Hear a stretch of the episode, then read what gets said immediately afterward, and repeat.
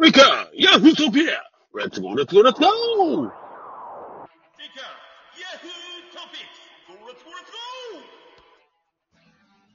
はい、とてもいい話をしててね、一回切れちゃったけども再収録してる日刊ヤフートピックス215回目、和弘さんと二人でお送りしている素敵なルームということで、えいえい。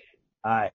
いや、もうほんと和弘さんのもう遠慮なく、ね、僕は和弘さんのために生きているって言っても過言ではないというところでね、あの思うので、本当に遠慮なく何でも言ってくださいね。ということで、うん今日もやっていきます。本当それを言ってて始まってるはずだった。うん本当にそれですよ。できることは何でもします。ね。えーいや、でもそうやってやっていくことがね、楽しいじゃないですか。そうだね。はい。それが、ゆい、ゆいですね。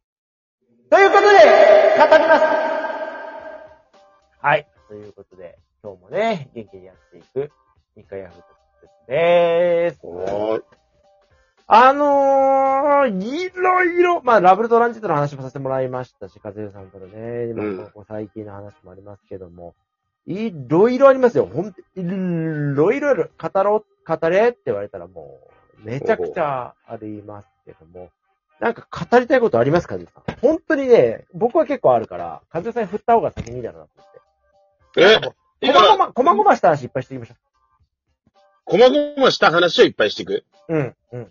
ああ、なるほど。ね。そうそうそうそうそう。互いに喋りたいことをちょっと。でも、そんな広げるほどでもないみたいなことをね。ああ、なるほどねう。んうんうええん。いっぱいありあますよ、それの、なんか、YouTube の影響力ってすごいんだなっていうのをちょっと、あー、それなんで実は今日、今日、今日なんですけどね。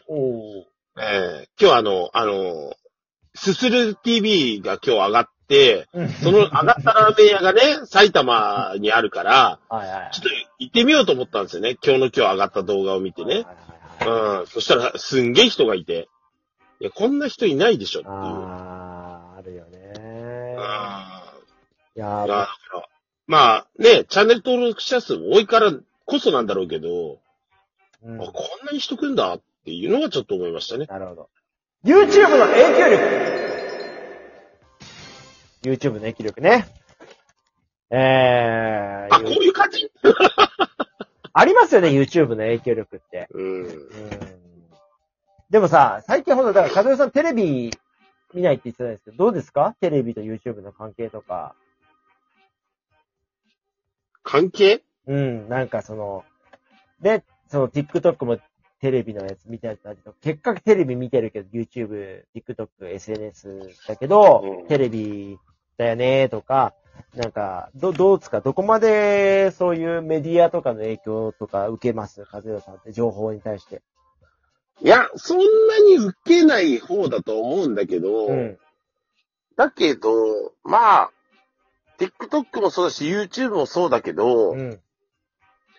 住んでる街に近いところの情報ってなると、ちょっと影響受けるかな。あその、なんて言うんだろう。なんか商品とかテレビ CM でやってるとかではあんまり影響受けないんだけど、あ、ここ行けそうだなとか、ここ楽しそうだなとかって思って、行けそうじゃんって思うと、あ。ああ。確かにね。それあるわ。うん。それはあるね。あるあるあるあるあるあるある。うん。今日のラーメンがそうだからね。でどうだったんですか？今日のラーメンは。今日のラーメン？今日のラーメン美味しかったよ。おー。カンナナラーメンって、ね、昔そうの、昔あったさ、その、東京カンナナラーメン戦争時代の、あー。と、とさっこってとこで修行して、あー、知ってる。あ修行じゃねえか。わかるわかる。働いてたた方が始めたラーメン屋が、あの、鴻巣に移転したんですよね。えー。それで行ったけど、ああ、こういうラーメンか、と思ってね。作り方もね、特徴的で面白かったよ。鴻巣ってさ、こうやって聞いてる人たち、まあ、全国様々だってするならさ、僕昔、嘘みたいな本当の話でさ、キャンプに行くってなって、集合場所が、こう、あの、巣鴨だったんですよ。そう、であで、あの、字面で見た埼玉県民が、鴻巣だと思って、鴻巣に行って時間行っても誰も来ないんだけどって、いや、お前が来てないんだけどってなって、どうだって言ったら、鴻巣巣鴨間違えてたっていう埼玉県民あるあるなのか知らんけども、いやいやいや、間違いないでしょ。間違いないよねうん俺もそれさ、ずっと忘れられない鴻巣の思い出なんだよね。いや、だから、もう、字面だけでこう、思い込んじゃったってことでしょ。そうそうそうそうそうそうそうそいや、だ、誰が鴻巣に集合場所にするってね。あんな、なんもね、免許センターしかねえようなとこだ。う。いや、でも昔いたんだよ、鴻巣さんっていう女子が。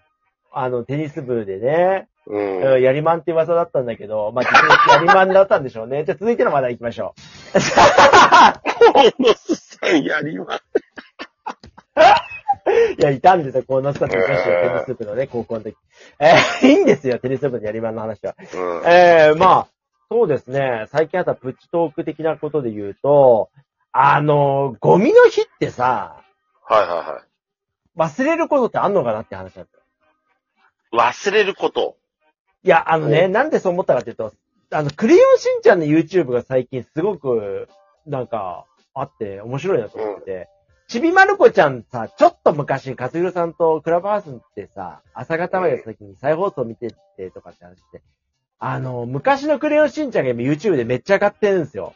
うん。はいクレヨンしんちゃんの公式で。はいはい。でそれ見てたらさ、いや、いや、やっぱ面白いなってか、俺声出して笑っちゃって、この週末に。うんで、当時生で見てたやつをまた見てるみたいなのもあるんですよ、何本か。はいはいはいはい。で、今だったら絶対ありえない描写がさ、かつさんクレヨンしんちゃんどれだけ見てるかわかんないけど、うんあ、のー、クレヨンしんちゃんのあのー、ね、赤い屋根のお家あるじゃん。はいヒロシがローンはい35年。うん。あの家ってさ、一回火災で亡くなってんだよね。うん。あの時のやつが上がってんの、今、YouTube に。へえ。で、あれなんで爆発してか、あの、火災になったか覚えてます？理由？うん。いやー、なんだえ、しんのすけがなんかかましたんだっけ？そうそうそう。あのね、そうそう、まさにその通りで、その辺のあい記憶が曖昧で、うんなんでそういえば火事になったんだっけって思ったら、ちょうどそれ、まあ YouTube 見てる方はわかると思うんだけど、あの、家がボロくなってきたって話なんですよ。住んでて。で、しんちゃんが、庭先で遊んでたサッカーボール蹴った時に、うん。うん。壁の穴開いたんですよ。クレしんちゃん。あーしんちゃんが蹴ったサッカーボールで穴が開いたんですよ。うん。そもそもさ、5歳児が蹴ったボールの威力でさ、穴が開く家。そう。やばいでしょ、みたいな。で、それをヒロシがな直した時にまたさらに穴が開くんですよ。はいはいはい。で、ガスコン、ガス台の火のつきが悪いってミサイが、ああ、火がつかないわって時に、テーブルにこ、テーブルをまたぶっ壊すんですよ。そしたら、ガス漏れしてる状態で、コンロの火がつかないって言ってるのを忘れて、ああ、そうだ、火がつかないんだわーって、ミサイがボソって言ったら、しんちゃんが良かれと思って、その前に伏線があったチャッカマンで、火があるからつければーつって火をカチってつけたら爆発するっていう。まあ、なんていうか、誰も責められない状況という中で、火災保険。まあ、火災保険入ってたのもね、次の、あの輪で、実は火災保険入ってて、みたいな話で、うん。あのね、すごい悪いことじゃん。家が爆発するって、ガス爆発するって。うん。めっちゃおもろいんですよそれ。声出して笑うのよ。なんか、そんな悲しいことが起こる家なのに、笑えるってすごいなっていうのが、なんか今の時代に欠けてるもんなんじゃないかなっていうのを思ったっていう話なんですよね。なんか今って、畳みかけるように連鎖するから笑っちゃうんだそうそうそう。だから今の時代ってさ、悪いこと、要は、不吉なことを笑うことは人を馬鹿にすることみたいな、イコールになっちゃってるけどさ、もうね、ここまで悲しかったら人間笑うよね、爆笑するよね、みたいなことを、なんか感情を抑え込む方向性で笑いを、なんかこう、制限してるっていう生きづらさって絶対あるよなっていうのはちょっと感じたって話なんですよ、これは。なるほどね。うんうんすっごい面白いのよ。だから。いや、だから、そのさ、すっごい面白いで思い出したんだけどさ、えええなんか前、そのね、話したって言ってたけどさ、やっぱり最近のちびまる子の最近のクレヨンしんちゃん面白くないんだよね。えいや、正直ね、なんかヤフコメにもそれあって、で、うん。なんかジジイダモがそれ面白くないって言ってるっていうのは良くない風潮だよねって。でもその意見もわかるじゃない。和代さんも多分これ分かってくれるから言えることだけどさ、なんか僕らもおっさんになってきて、昔は良かったってついつい言っちゃうじゃない？うんうん、なんかそんなことないと思うけど。でもさ、今やっぱ正直さ、やっぱあるよね、それ。いや、あるあるある。だからそれコンプラじゃん、絶対。うん。うん。だからなんかいろいろあるから、その表現もできなくなったこととか、うん。